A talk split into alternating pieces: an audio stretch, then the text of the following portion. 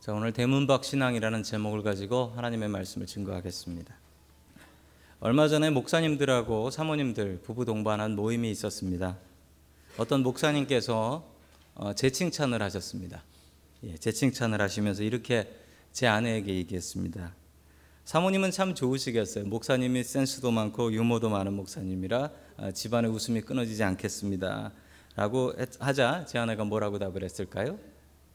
그냥 계속 웃더라고요. 저는 그 웃음의 의미를 압니다. 네가 한번 살아봐라. 아마 그런 의미였지 않나. 아, 저 그런 사람입니다. 여러분 사람들과는 지켜야 될 거리가 있다라고 합니다. 지금 여러분들이 앉아 계신 그 자리를 보면 사람들 사이에 이렇게, 이렇게 거리가 있고 간격이 있습니다. 이 거리와 간격이 없으면은 아주 불편해집니다. 친하지도 않은 사람이 옆에 그냥 붙어 있으면 여러분 그게 그게 편하겠습니까? 그래서 사람들 간에는 불각은 불가원이라는 원칙이 있답니다.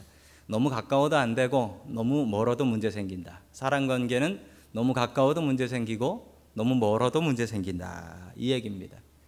제가 여러분들 친한 척하며 여러분들 집에 저녁 때 신방 가서 어, 해도 지고 산도 험하니 어, 자고 가도 될까요? 라고 이야기하면 여러분들이 어, 그 다음 주부터 아마 딴 교회 나가실지도 모릅니다.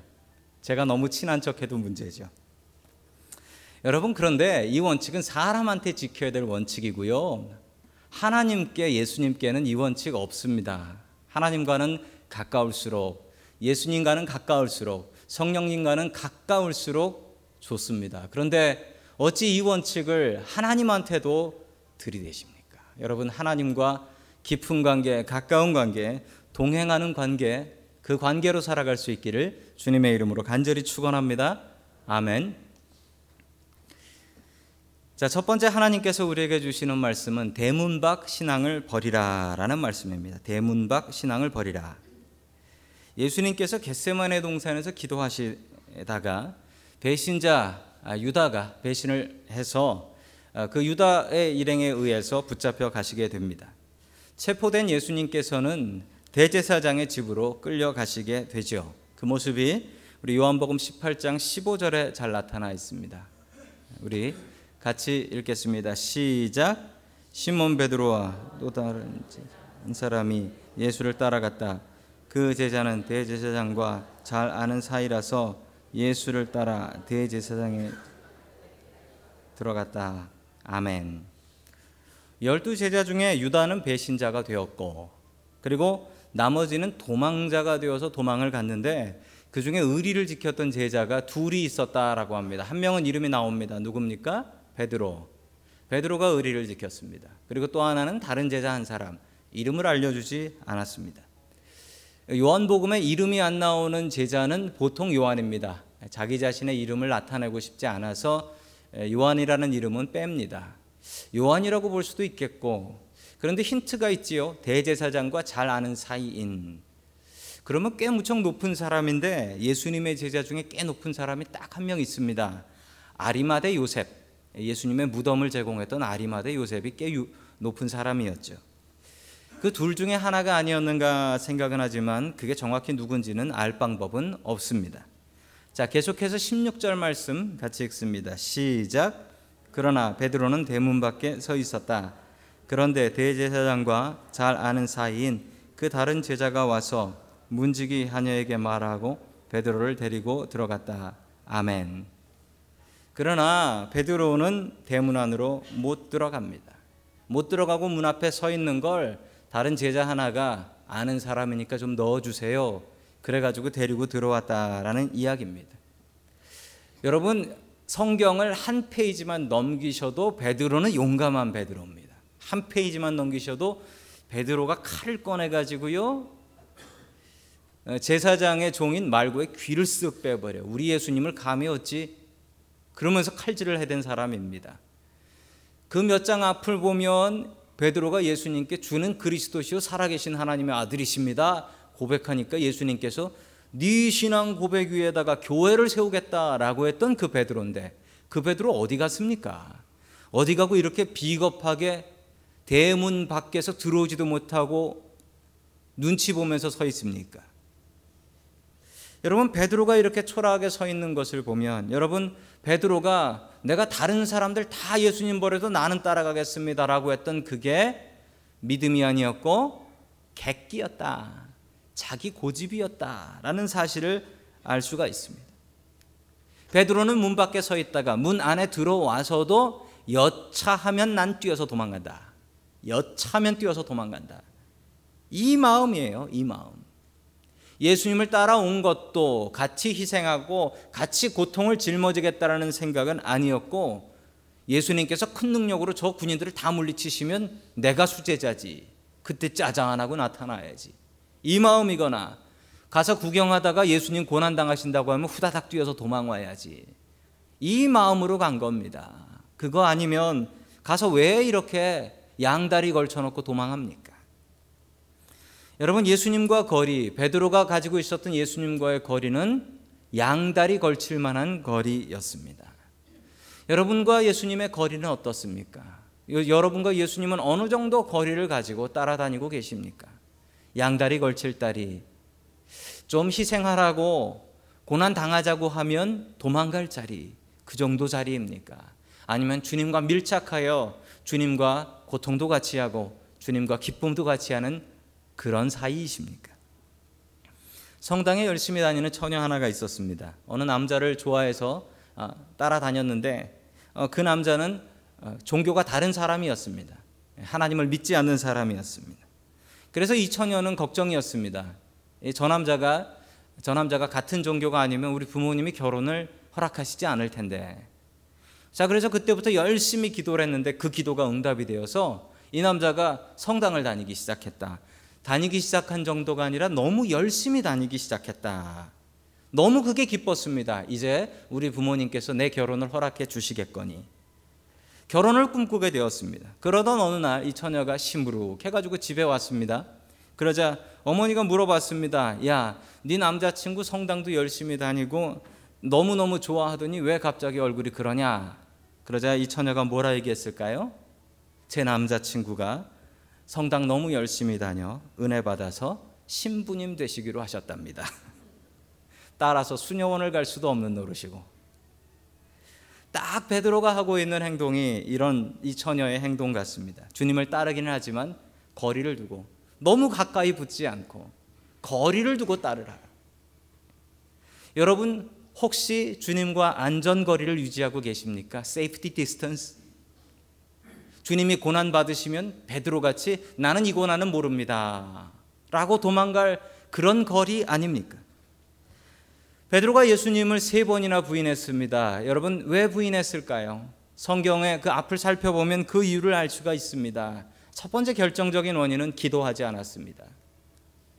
베드로는 예수님께서 겟세만의 동산에서 땀방울이 핏방울이 되도록 기도하면서 제자들에게 무엇이라 말씀하셨습니까? 내가 너무 괴롭고 죽을 것 같으니 나를 위해서 기도해 다오라고 세 번이나 부탁을 했는데 확인해 볼 때마다 베드로는 피곤해서 자고 있었습니다. 항상 기도해야 되는데 항상 기도하고 있지 않았기 때문에 주님을 따라야 될 시간에 주님 따르지 않고 주님을 부인해 버린 것입니다. 두 번째 베드로가 주님을 부인한 이유는 주님의 말씀을 무시했기 때문입니다. 주님께서 분명히 말씀하셨습니다. 내가 닭이 울기 전에 세 번 나를 모른다고 부인할 것이다. 그러자 베드로가 무엇이라 얘기했죠? 저는 아닙니다. 여기 있는 다른 사람들은 다 그래도 저는 아닙니다. 라고 확신하게 얘기했습니다. 여러분, 주님의 말씀, 주님이 그렇다고 그러면 그런 겁니다. 주님께서 내가 배신한다고 하면 그런 겁니다.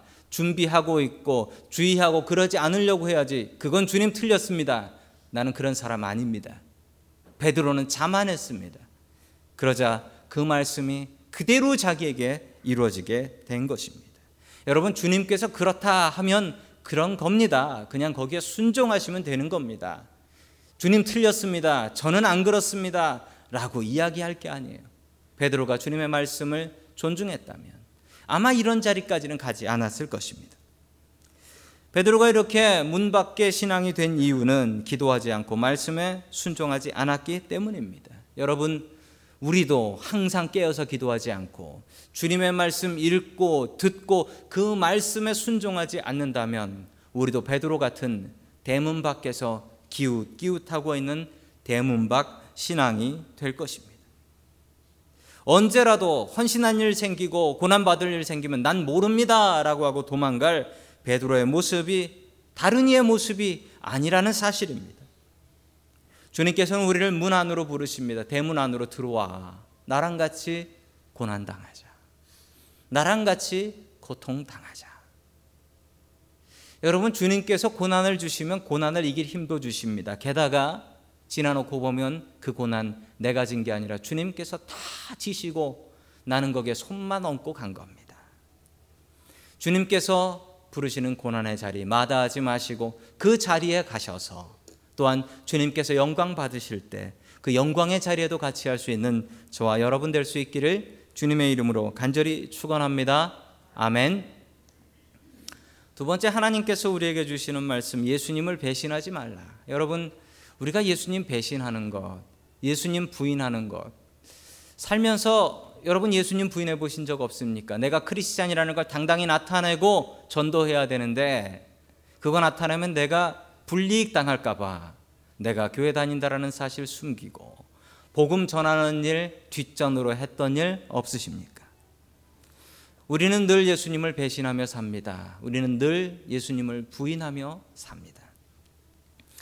한국 지하철 4호선에서 있었던 일입니다. 어느 아저씨 한 분이 잠을 잤습니다. 한가로운 지하철인데 지하철에서 잠을 잤대요. 이 아저씨들 잠잘 때 어떻게 잡니까? 아저씨들 다리 벌리고 그리고 입 벌리고 벌릴 수 있는 건 다 벌리고 잡니다. 어느 아저씨가 뒤로 이렇게 기울여 가지고 입을 벌리고 자고 있는데 마침 고등학생 남자 고등학생 몇 명이 타고 가고 있었어요. 그걸 보고서 장난기가 발동해 가지고 어떤 남학생 하나가 손가락을 이렇게 해 가지고 아저씨가 자고 있는데 그 아저씨 입 안에다가 손가락을 딱 넣었다가 뺐습니다. 아저씨가 몰라요. 계속 자요. 그러자 이 학생이 또 장난기가 발동해서 손가락 두 개를 모아서 그 타고 있는 승객들한테 이렇게 하고서 이렇게 집어넣습니다. 또 안 깨는 거예요. 세 개를 하고 네 개를 성공했습니다. 그리고 지하철 안은 아주 키키키키 웃음 바다가 된 거예요. 키키키키. 그런데 이 다섯 개는 이게 손이 벌어져가지고 이걸 못 하겠는 거예요. 그러자 그 옆에 앉아있던 그 아저씨 옆에 앉아있던 어떤 아주머니가 계셨는데 그 아주머니가 하라는 거예요. 하라는. 그 아주머니가 하도 시켜서 용기를 내서 손가락 다섯 개를 그 아저씨 입에다 넣었다가 뺐습니다. 성공했습니다. 아저씨는 계속 자고 있는 거예요. 자, 성공하는 순간 방송이 나왔습니다. 이번 내리실 역은 이수, 이수역입니다. 자, 그러고서 영어로 뭐라고 얘기했어요? 자, 그러자 그 옆에 있는 아줌마가 이 아저씨한테 뭔가 할 말이 있었나 봐요. 아저씨를 깨웠습니다. 아저씨를 툭툭툭 깨웠습니다. 그리고 뭐라 얘기했을까요? 여보, 다 왔어. 내리자. 그 여자가 아내였어요. 배신자는 멀리 있지 않습니다. 배신자는 예상외로 가까운 데 있고 가까운 사람에게 배신을 당하면 그 고통은 갑절이나 더합니다. 지하철에서는 절대로 입 벌리고 자면 안 돼요.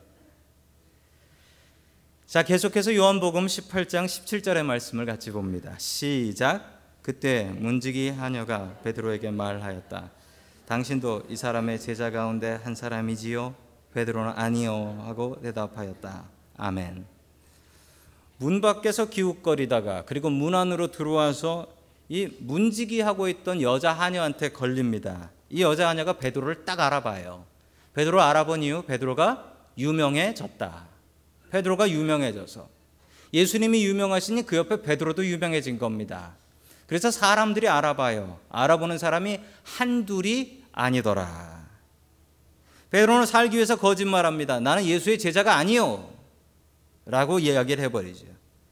여러분 종은 천합니다. 그런데 여러분 여자 종은 당시에 더 천합니다.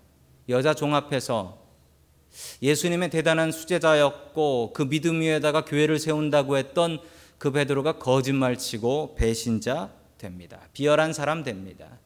여러분 베드로가 인생의 바닥 치는 순간입니다. 인생의 바닥 쳐요. 영어로도 the bottom이라고 하더라고요. 인생의 바닥을 칩니다. 계속해서 18절 말씀 같이 봅니다. 시작. 날이 추워서 종들과 경비병들이 숯불을 피워놓고 서서 불을 쬐고 베드로도 그들과 함께 서서 불을 쬐고 있었다. 아멘. 예수님은 고문당하고 계신데 이 베드로는 이 예, 예루살렘의 밤이 너무 추웠던 겁니다. 왜냐하면 이 사막 지역이거든요. 사막 지역은 밤에 엄청나게 춥습니다. 너무 추워서 돌이 얼어서 깨져서 사막이 되는 거니까요. 너무 추웠어요. 그래서 종들과 경비병들이 숯불을 피워놓은 곳으로 갑니다. 고문당하고 매 맞으시는 예수님 생각은 안 나고 제 몸 추운 것만 생각난 거죠. 그래서 숯불 곁에 갔는데 그게 문제입니다. 여러분 숯불에 가니까 따뜻한데 얼굴에 조명을 받잖아요. 그러면 사람들이 더 잘 알아보지요. 그러니까 옆에 앉아있던 사람들이 어 너 너 저 예수의 제자 아니냐라고 소리를 지릅니다. 베드로가 유명해졌습니다. 얼굴 보면 사람들이 다 알아보게 되었던 것이죠. 베드로는 다시 한번 부인합니다. 나는 그 사람 모릅니다. 계속해서 22절 말씀 봅니다. 시작. 예수께서 이렇게 말씀하시니 경비병 한 사람이 곁에 서 있다가 대제사장에게 그게 무슨 대답이냐 하면서 손바닥으로 예수를 때렸다. 아멘. 예수님은 꽁꽁 묶여서 대제사장 앞에서 신문을 당하고 있습니다. 여러분 그런데 이 두 이야기가 섞여서 나오고 있습니다. 베드로가 예수님을 부인하는 이야기와 그리고 예수님께서 신문 당하시는 이야기 매 맞는 이야기가 섞여서 나오고 있어요. 이거 나오다 저거 나오고 저거 나오다 이거 나오고 계속 지금 섞여 나오고 있습니다. 또 다시 베드로의 이야기로 넘어갑니다. 27절 같이 봅니다. 시작. 베드로가 다시 부인하였다. 그러자 곧 닭이 울었다. 아멘. 베드로는 예수님이 예언하신 대로 경고하신 대로 닭이 울기 전에 세 번 주님을 부인했습니다. 그러자 닭이 울었지요. 마지막 부인했을 때는 그냥 부인한 게 아니라 저주하며 맹세하며 부인했다라는 겁니다. 내가 하나님께 맹세했고 저 모릅니다 라고 하면서 도대체 어떤 말과 어떤 욕이었는지 어떤 저주였는지 성경에 나오진 않습니다. 그렇지만 분명히 베드로는 살기 위해서 온갖 험한 말, 온갖 심한 말 다 쏟아 부은 것이 사실입니다.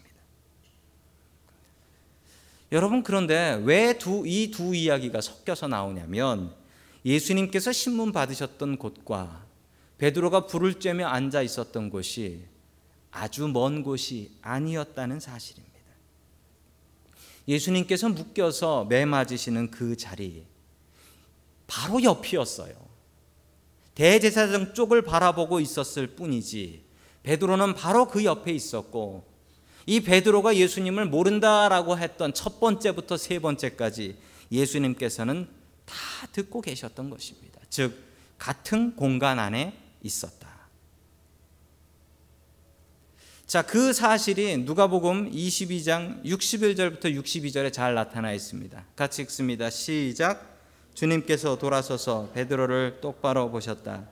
베드로는 주님께서 자기에게 오늘 닭이 울기 전 내가 세 번 나를 모른다고 할 것이다 하신 그 말씀이 생각났다. 그리하여 그는 바깥으로 나가서 비통하게 울었다. 아멘. 자, 당시의 모습을 그림으로 잘 나타낸 그림이 있습니다. 참 잘 그린 그림입니다. 저 그림을 보시면서 무엇을 느끼십니까? 베드로가 보이시죠? 불가에서 불을 쬐고 있으면서 무언가 이야기를 하고 있습니다. 예수님께서는 어, 붙잡혀서 묶이셔서 이제 다시 호송당하고 다른 곳으로 이동당하고 계신 것입니다. 바깥에 해가 뜨고 있습니다. 해가 뜨고 있고 닭 한 마리가 우는 것이 보입니다. 참 잘 그린 그림입니다. 왜냐하면 예수님께서는 베드로와 같은 공간에 계셨고 베드로가 첫 번째 말부터 세 번째 말까지 자기를 부인하는 그 이야기를 다 들으셨습니다. 그리고 아까 읽었던 누가복음의 말씀을 보면 예수님께서 고개를 돌려서 베드로를 쳐다보셨고 베드로와 눈이 마주쳤다. 기가 막힌 영화의 한 장면과 같은. 여러분 저 눈 마주침의 의미가 무엇일까요? 예수님께서는 눈을 마주치시며 아무 말도 하지 않으셨는데 예수님께서 하시고 싶은 말씀은 무엇이었을까요? 여러분 다른 사람 험담하다가 그 사람 들어와 본 적 있으세요? 그래서 눈 마주쳐 보신 적 있으세요?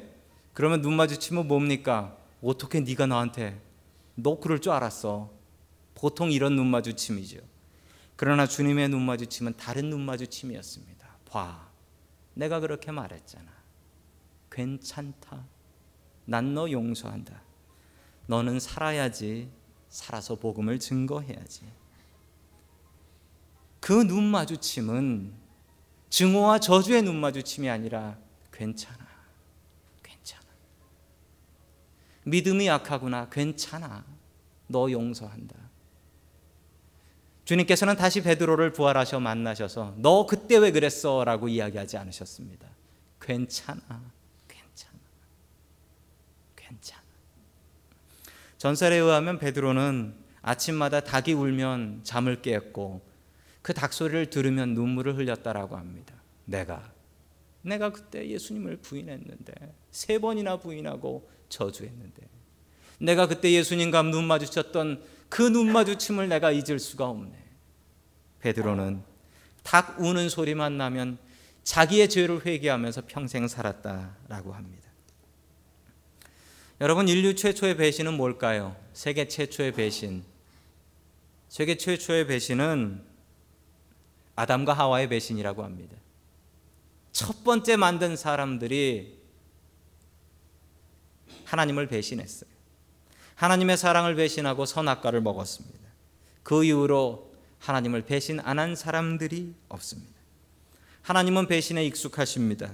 우리도 주님께 약속하고 배신합니다. 주님, 이 문제 저한테 너무 심각한 문제입니다. 이거 해결해 주시면 제가 다른 삶을 살겠습니다. 하나님을 더 열심히 믿겠습니다. 그러나 그 문제가 해결되고 나면 내가 했던 약속 그, 그 잊어버리고 내 마음대로 살아갑니다. 내가 분명히 크리스찬이라는 것을 나타내고 복음을 증거하는 삶을 살아야 되는데 그것을 잊어버리고 그 마음을 잊어버리고 주님을 배신하며 삽니다. 우리는 주님 배신하기에 익숙하고 주님께서는 우리의 배신에 너무나도 익숙하십니다.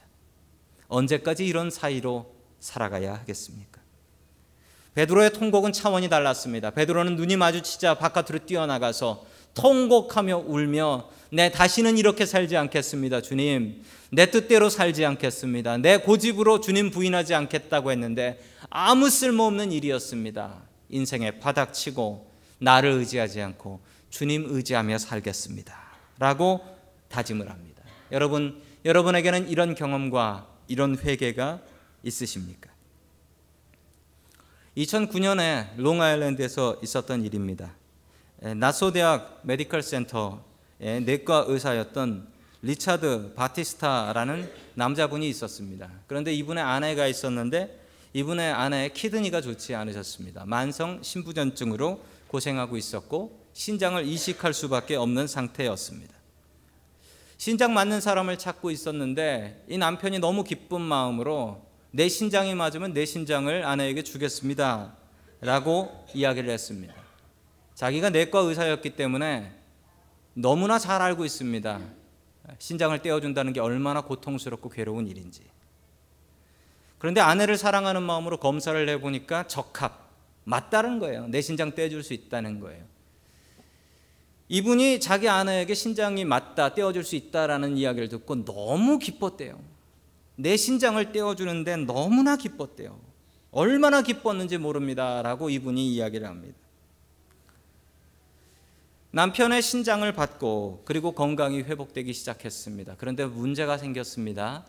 이분이 이 남자분인데 이 아내가 건강이 회복되면서 바람이 났습니다.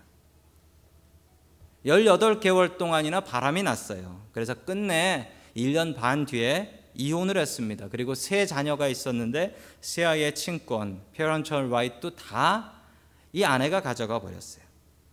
이 남편이 소송을 냈습니다. 뭐라고 소송을 냈냐면 이혼은 할 수 있지만 내 신장을 돌려주든지 아니면 150만 불을 물어내든지.